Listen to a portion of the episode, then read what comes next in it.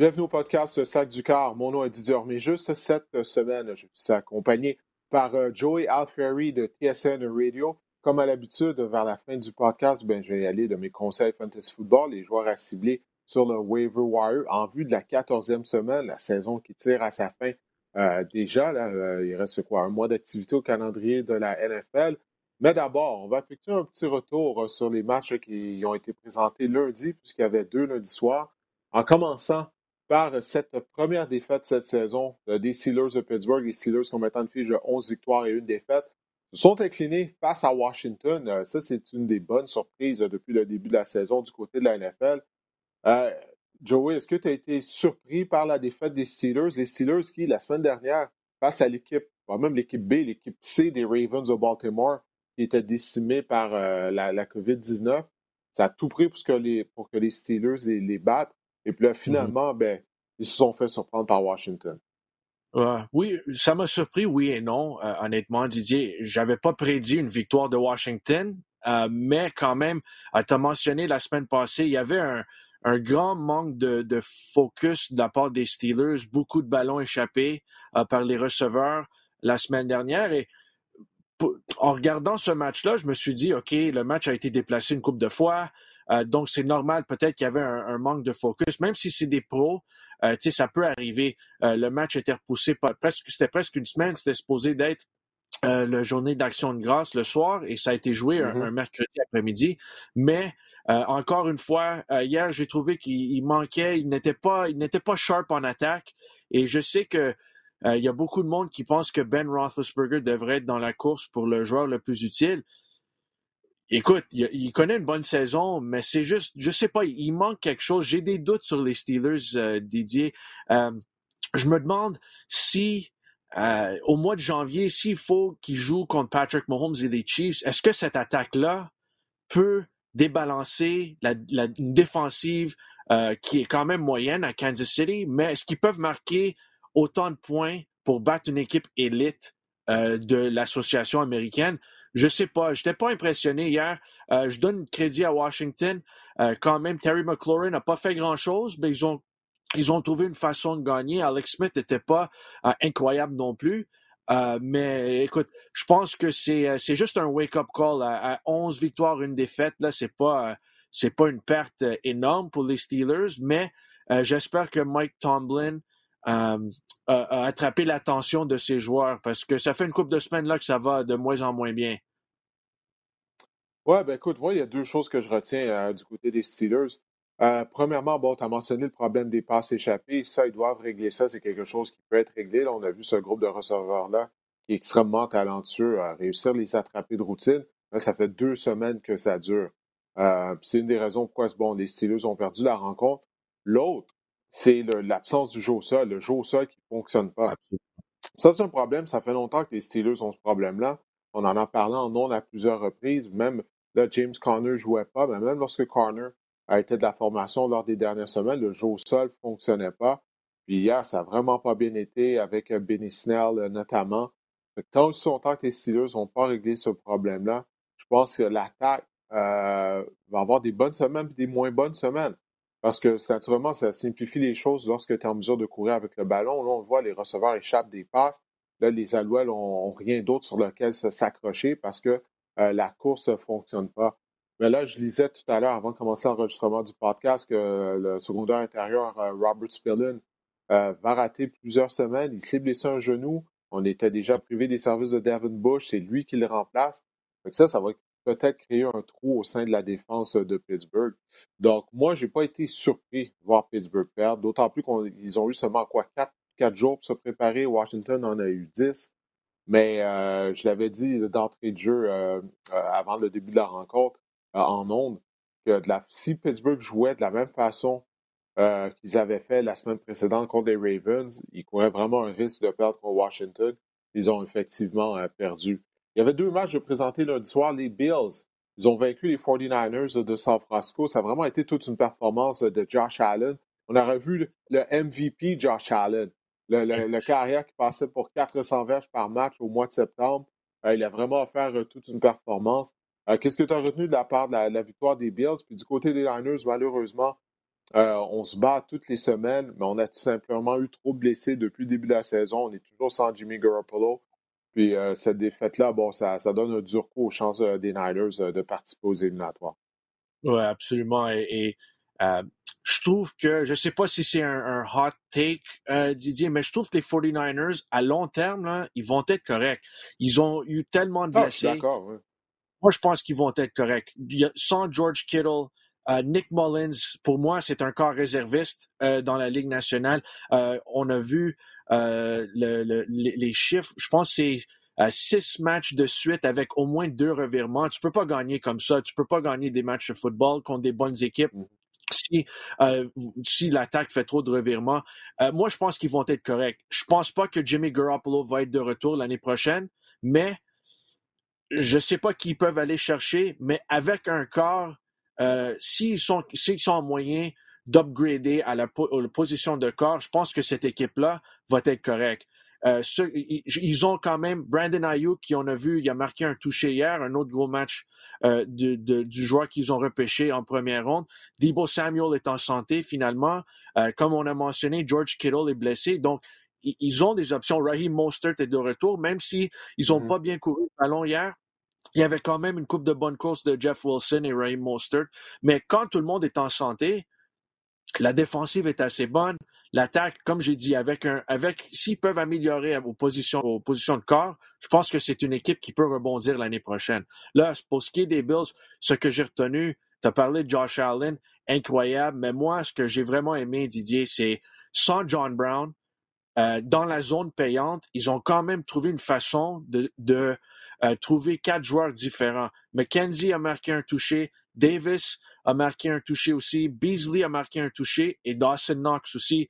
Donc, ils ont plusieurs bonnes options dans la zone payante et c'est ça que j'ai retenu de, l'attaque des, euh, des Bills qui quand même, Robert Sala euh, est un très bon coordonnateur euh, en défensive à San Francisco et les Bills ont été capables de bouger le ballon assez facilement. Mm-hmm. Oui, absolument. Alors, ben, écoute, les Bills, la semaine prochaine, vont affronter les Steelers de Pittsburgh. Alors ça, ça va, ça va sûrement être le match de la semaine euh, du côté de la NFL. On va aller euh, chez les Jets de New York. Les Jets, écoute, il, y a des défaites, il y a des défaites crève-cœur, mais il y a la façon dont ils ont perdu face aux Raiders de Las Vegas. Euh, bon, bon c'est tout ça rendu à maintenant. Greg Williams, le collateur de la défense, a été congédié. Williams qui a eu la brillante idée d'appeler une couverture zéro, de blitzer euh, alors que tout ce qu'on avait à faire, c'était de garder les Raiders à l'extérieur de la zone début. Résultat, passe de toucher de Derek Carr à Henry Ruggs. Euh, écoute, c'est vraiment déplorable la, décision, le choix de jeu de la part de Greg Williams, parce que même les joueurs, les capitaines d'équipe après la rencontre, oh, écoute, ils disaient, regarde, on ne comprend pas euh, le, choix de jeu qu'on a fait en défense. c'est simple, il fallait juste défendre la zone début. Il est allé d'un blitz, couverture zéro. La pression s'est pas rendue. Euh, du côté des Jets, c'est simple. Il n'y a personne qui veut être associé avec une fiche d'aucune victoire et 16 défaites. Il n'y a personne qui va avoir cette tâche-là à notre dossier. Puis là, c'était finalement une chance pour gagner un match cette année. Puis là, Greg Williams, euh, écoute, là, qui leur a coupé euh, l'herbe sur, le pied. Là. Il a complètement bousillé son équipe. Ben, écoute, Didier, ça, c'est Greg Williams. C'est toujours, il est toujours trop agressif dans toutes les facettes du jeu, on dirait. mais je te pose la question, Didier, toi, tu as joué à un très, très haut niveau. Euh, quand tu es dans cette situation-là ou dans une autre situation où tu n'es pas d'accord avec l'entraîneur euh, qui décide des jeux, c'est quoi ta réaction sur le terrain? C'est quoi que tu penses dans ta tête quand, tu es mis dans cette situation-là? Ben, c'est sûr que tu te poses des questions. Tu te dis pendant une fraction de seconde, mon Dieu, à quoi il pense avec cette décision-là, mais tu vas à ton poste puis tu joues. Tu n'as pas le choix. Tu essaies de, de, faire le mieux possible avec la, situation, avec le jeu qui a été sélectionné. Euh, écoute, le, travail d'un entraîneur, là, c'est de, mettre ses joueurs dans la meilleure position pour connaître du succès. OK? Mm. Puis Greg Williams, il a vraiment failli à la tâche. C'est complètement le contraire euh, qu'il a fait. Donc, du côté des joueurs, tu n'as pas le choix. Ton emploi, c'est de jouer. Ta job, c'est de jouer. Tu pas commencer à questionner les décisions des entraîneurs, surtout durant la rencontre. Euh, mais écoute, tu te croises les doigts et tu essaies de faire du mieux possible. C'est tout ce que tu peux faire de donner ton meilleur effort. Écoute, les Jets, Joey, les prochaines rencontres, dis-moi si tu vois une victoire pour eux. Parce que là, il, reste, il leur reste quoi? Juste quatre matchs. Ils vont jouer à Seattle contre les Seahawks. On va en parler tout à l'heure des Seahawks. Après ça, à Los Angeles contre les Rams. Ah, ensuite de ça, ils vont recevoir les Browns. Puis après ça, ils terminent la saison à Foxborough. Alors, écoute, peut-être si les Patriots ont, ont, plus d'enjeux dans la rencontre, puis ils, ils, font jouer euh, Jared Stidham, peut-être que là, ils pourraient gagner un match, mais écoute, 0-16, ça devient de plus en plus une réalité là, pour eux. Didier, ça serait tellement Bill Belichick d'enlever de, de, tous ses partants euh, pour le dernier match de la saison, de mettre Jared Stidham pour éviter d'affronter Trevor Lawrence pendant les 10-15 prochaines années dans la division. Ça serait tellement Belichick, ça serait tellement drôle euh, de voir ça. Mais si tu es les Jets, euh, Didier, je sais qu'à 0-16, il n'y a personne qui va être content, mais les joueurs qui vont être là à long terme, je sais que c'est difficile de penser comme ça parce que c'est des gars qui compétitionnent, euh, qui travaillent fort. Le pire, là, c'est que la défensive a quand même relativement bien faite. Là, ils ont mis de la pression sur Derek Carr. Ils ont quand même réussi des gros jeux. Et euh, comme tu dis, ça s'est bousillé en fin de match. Mais la meilleure chose, ce serait qu'ils terminent la saison 0-16. il faut terminer, terminer la saison 0-16. Ben, c'est ça, mais pour nous, pour nous c'est facile de dire ça. Pour, nous, c'est facile de dire ça. Mais c'est du côté des joueurs, tu n'as aucune garantie. Vraiment, une carrière au football, c'est tellement tard, euh, c'est tellement court plutôt. Euh, tu ne sais pas quand est-ce que tu vas être libéré. Il n'y a rien garanti que ces joueurs-là vont être de retour. Les coachs, ils savent certainement qu'ils ne seront pas de retour. Euh, puis il faut que tu essaies de faire belle impression semaine après semaine parce que la NFL, c'est très compétitif. Toutes les équipes regardent les bandes vidéo. Alors, si mm-hmm. tu veux être en mesure de te retrouver avec une autre équipe l'année prochaine ou, même juste de garder ton poste avec les Jets parce qu'il va avoir un nouvel entraîneur-chef. Lui aussi, il va regarder les, bandes vidéo.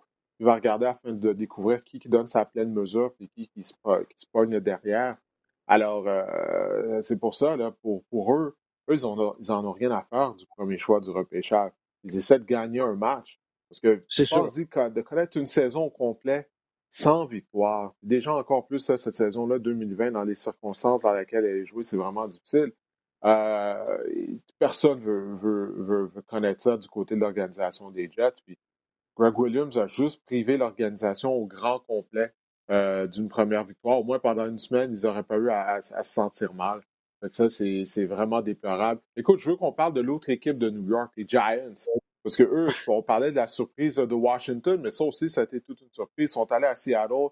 Ils ont battu Russell Wilson, euh, DK Metcalf et les Seahawks. Quatrième victoire de suite pour les hommes de Drew Judge. En plus de ça, c'était sans Daniel Jones. C'est Quan Barkley, bien sûr. Lui, ça fait longtemps sa saison est terminé. Malgré tout, on a gagné 190 verges au sol, 135 par Garmin.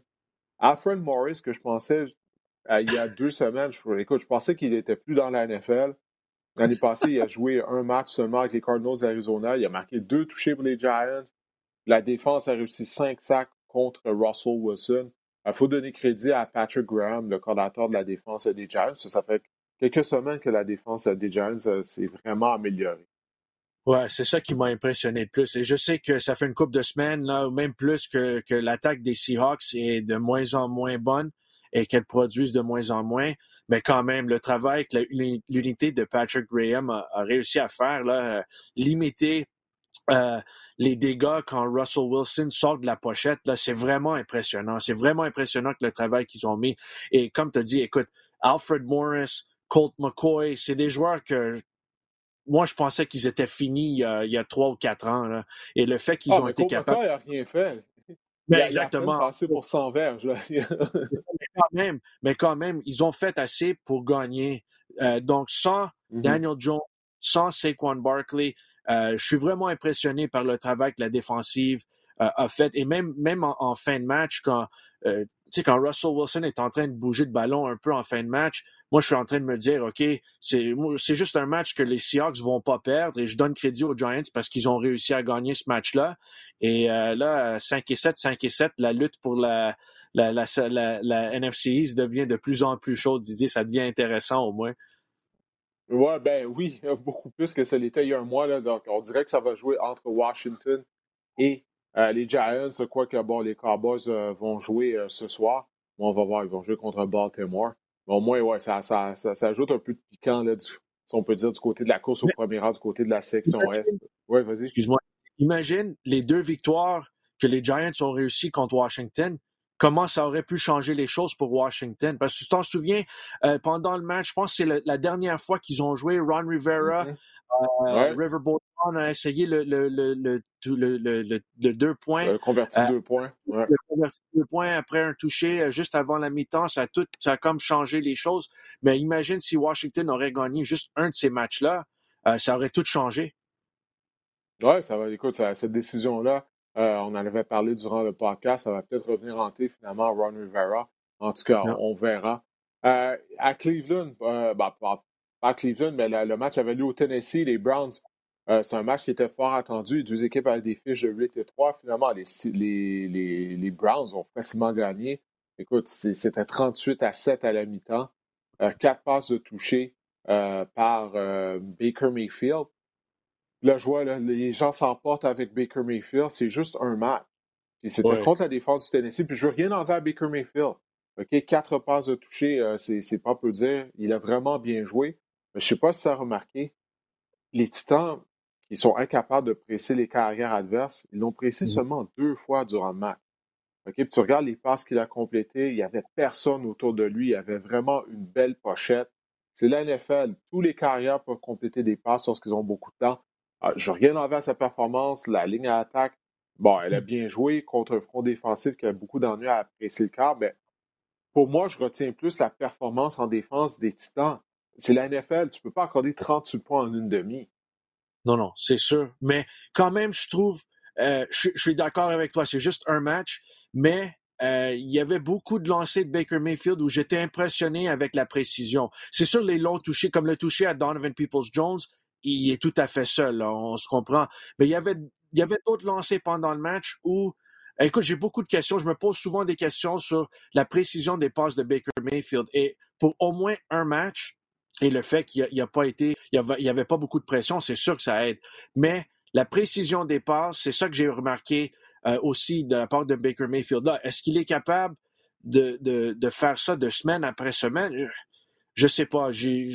C'est juste un peu par hasard. J'ai vu beaucoup de, des matchs des Browns cette année et je retiens une performance euh, contre les Raiders à Cleveland où euh, il y avait beaucoup de pluie ce match-là. C'était une, partie que je trouvais que les, il y avait du vent. C'était un match où je trouvais que les Browns, il, fallait trouver une façon de gagner ce match-là. Ils n'ont pas trouvé une façon. Là, je veux lui donner un peu de crédit quand même parce que je trouve qu'il a bien joué. Je ne sais pas si ça va continuer, mais là, à 9 et 3, euh, ça commence à bouger aux côtés des Browns. Et moi, j'aimerais ça voir euh, si on pourrait voir en série euh, Browns Steelers. Je pense que ça serait une rencontre assez intéressante avec les, blessures des deux bords. Et là que Nick Chubb est en santé, je trouve que ça serait intéressant quand même de voir les, rivaux de division jouer s'affronter en, série.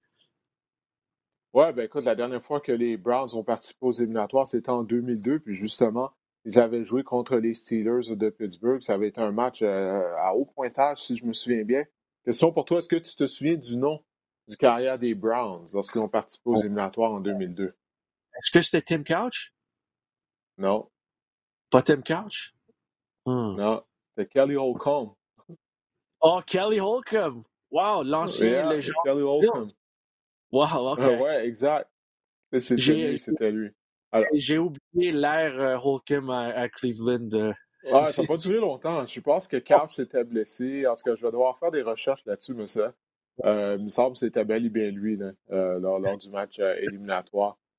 puis les Browns qui, ben là, ils vont avoir une première saison gagnante. là, étant donné qu'ils ont déjà 9 victoires, première saison gagnante depuis 2007. Ils avaient, fini, 10 et 6 cette année-là, mais malheureusement, ils n'avaient pas participé aux éliminatoires avec une fiche de 10 et 6.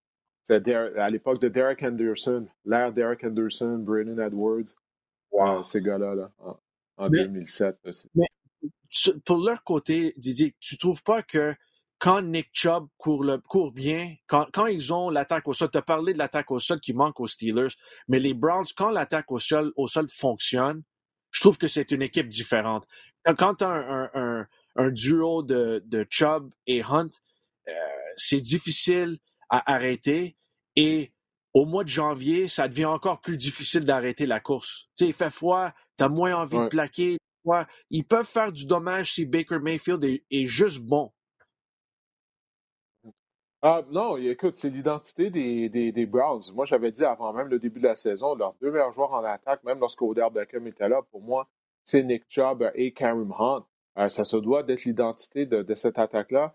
Euh, surtout que, bon, Baker Mayfield, tu sais jamais quel genre de performance que tu vas avoir de sa part. Puis je pense qu'Evan Stefanski s'en est rendu compte après le deuxième match de la saison. C'est là qu'il a changé les choses il a trouvé l'identité de, son de, de, son attaque. Donc, vraiment du bon travail de la part de l'entraîneur de première allée. On va parler d'un autre carrière, Kyler Murray et les Cardinals.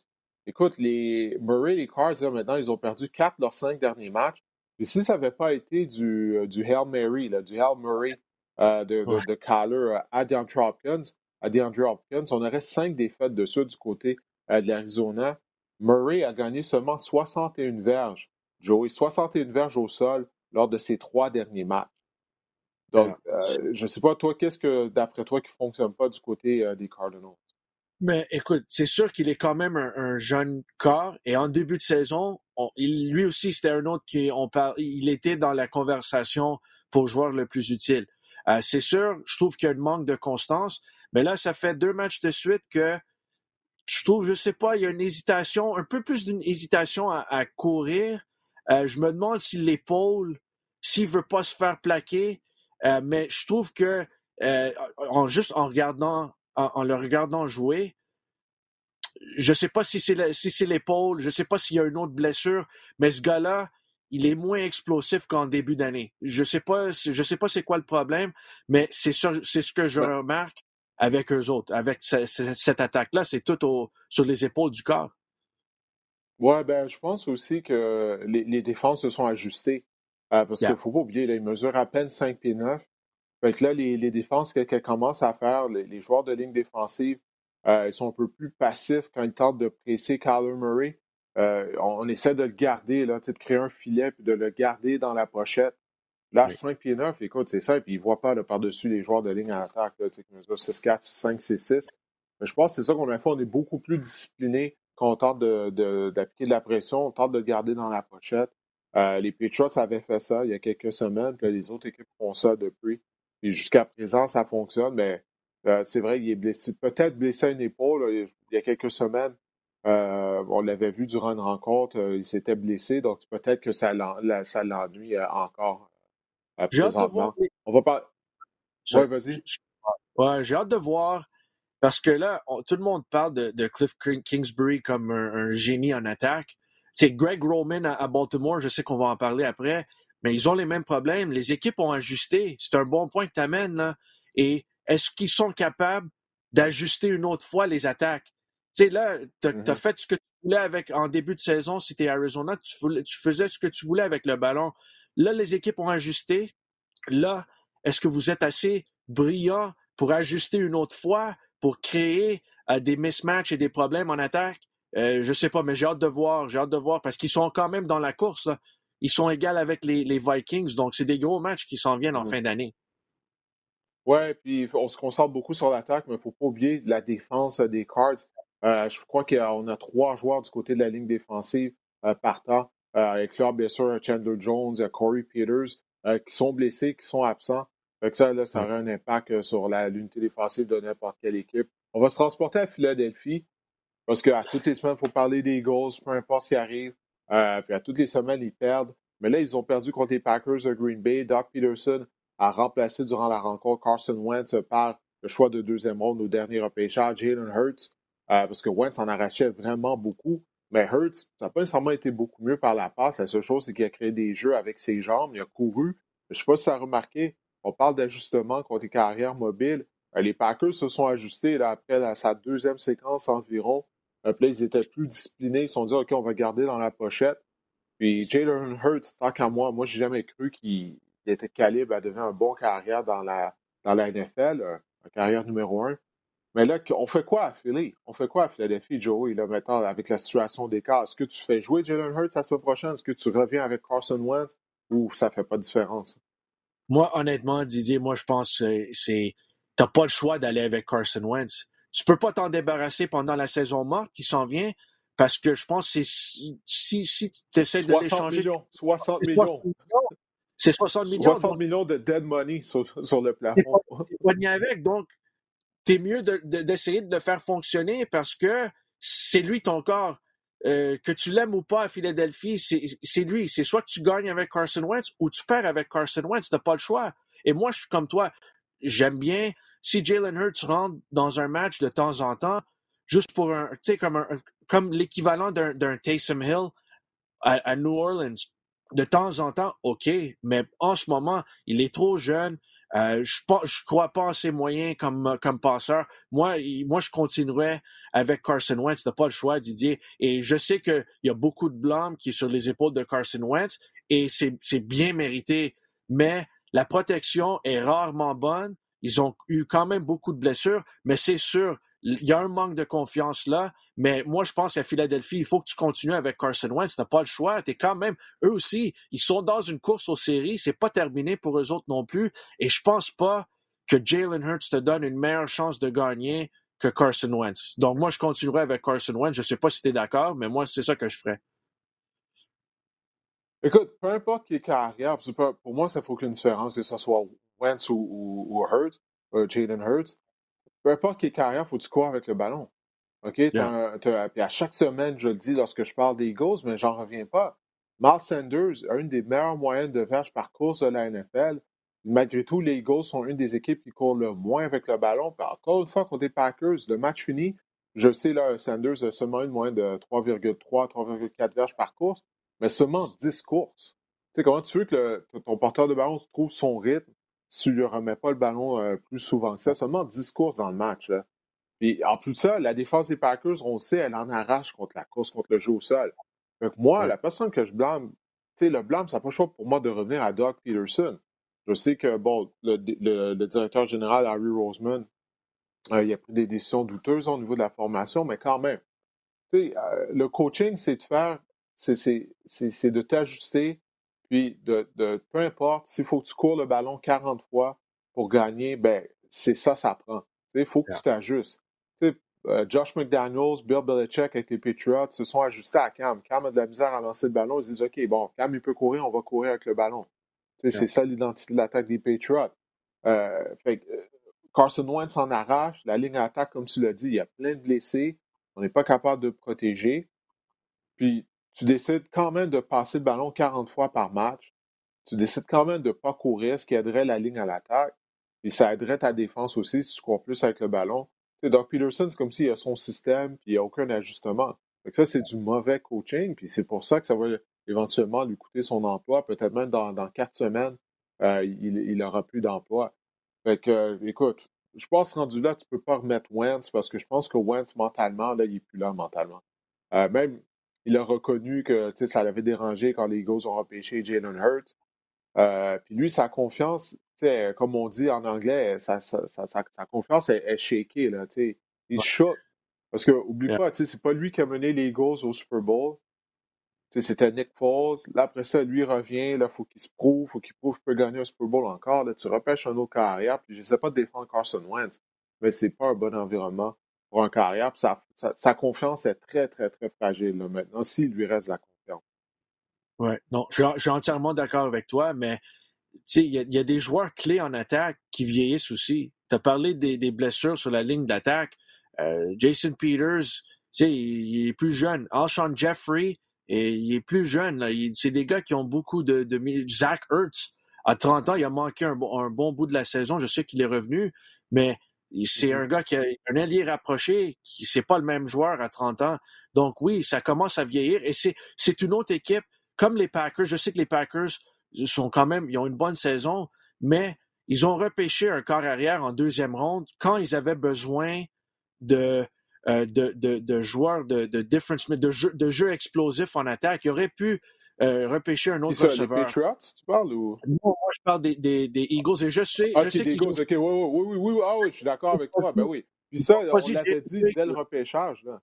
Oui, mais Jalen Rager, à date cette année, je sais qu'il a été blessé, c'est sa première année dans la NFL, mais si je, si je regarde les autres receveurs qui ont été repêchés en première ronde, c'est comme tu as dit avant avec Howie Roseman.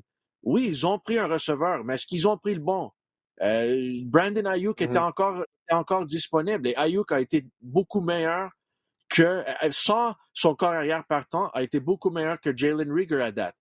Et, et repêcher un corps... Pour, Rieger, tu sais, pour Rieger, tu sais, aussi, il a été blessé durant le camp d'entraînement. Euh, là, après ça, il a commencé la saison, il s'est blessé durant le premier match. Puis, tu sais, il ne faut pas t'oublier, tu sais, on n'a pas un camp d'entraînement régulier. Je sais qu'il y a certaines recrues, malgré tout, tu sais, comme euh, Jefferson au Minnesota, qui ont réussi à avoir un impact, mais le off-season n'a pas été comme le off-season habituel, la saison morte. Euh, le camp d'entraînement, ça n'a pas été un camp d'entraînement habituel. En plus de ça, il s'est blessé Rieger dès le départ. Imagine-toi faire de la transition des rangs universels à la NFL c'est pas, c'est pas la meilleure façon de la faire. Je, je garde plus espoir pour lui pour l'année prochaine. Mm. Mais tout ça pour dire que toutes les raisons que tu as mentionnées, la ligne à l'attaque, les receveurs, Sean Jeffrey, qui n'est plus le même joueur qu'il était, clairement, depuis qu'il est revenu au jeu, c'est ça, c'est juste des arguments pour courir avec le ballon encore plus, au moins d'essayer de changer l'identité de, ton attaque. Mais bon, personnellement, moi, tout ce que je vois du côté de la section S, c'est euh, la, la, nationale, que ce soit soit euh, Washington ou les Giants qui terminent au premier rang, les Cowboys et, euh, et, les, et, les, Eagles, je ne suis plus capable. Je suis plus capable, mais je dis ça, mais il faut parler des Cowboys. On va en parler avant, de te laisser aller. Euh, Dallas qui va affronter Baltimore euh, ce soir. On enregistre le, podcast mardi après-midi, donc on a un match ce soir. Match qui a été reporté en raison de la pandémie, étant donné bon, on sait tout ce qui s'est passé avec les Ravens. Euh, mais dis-moi une chose que tu vas observer lors de cette rencontre. J'imagine ça n'a pas le choix d'être les Ravens, puis surtout Lamar Jackson qui a raté le dernier match en raison de la COVID. C'est sûr. C'est sûr que ça fait, ça fait même avant euh, cet épisode avec la COVID, ils ont tellement de joueurs qui, ont été sur la liste de la COVID. Euh, je veux voir si Greg Roman et Lamar Jackson peuvent trouver un moyen de s'ajuster aux défensives adverses. Là, c'est épouvantable. C'est depuis le début de la saison, qu'ils ne sont pas capables de bouger le ballon. Et je sais que c'est presque impossible euh, d'accomplir ce qu'ils ont fait l'année passée. Mais quand même, cette attaque-là manque beaucoup de punch. Euh, les jeux explosifs, ils sont plus là. Et là, écoute, j'ai bien aimé Des Bryant pendant sa carrière, là, mais le fait que Des Bryant est dans ton alignement, c'est un problème. Il manque vraiment un autre receveur vedette. J'aime bien Hollywood Brown, mais peut-être un receveur un peu plus complet. Il manque quelque chose. Même, mais, je pense que même avec les meilleurs receveurs de la Ligue, si Lamar Jackson continue de passer le ballon de la manière qu'il passe le ballon cette saison, ça va être difficile. Et maintenant, si les séries commencent aujourd'hui, ils ne sont pas dans les séries, les Ravens, et ça serait mm-hmm. extrêmement décevant. Donc, euh, c'est ça que j'ai hâte de voir dès ce soir. Est-ce que Greg Roman, Lamar Jackson euh, peuvent euh, commencer à bouger le ballon? Parce qu'on a vu Cam Newton, il a, connu quand même une, bonne début de saison. Il a eu le COVID, il est revenu et c'était difficile pour lui.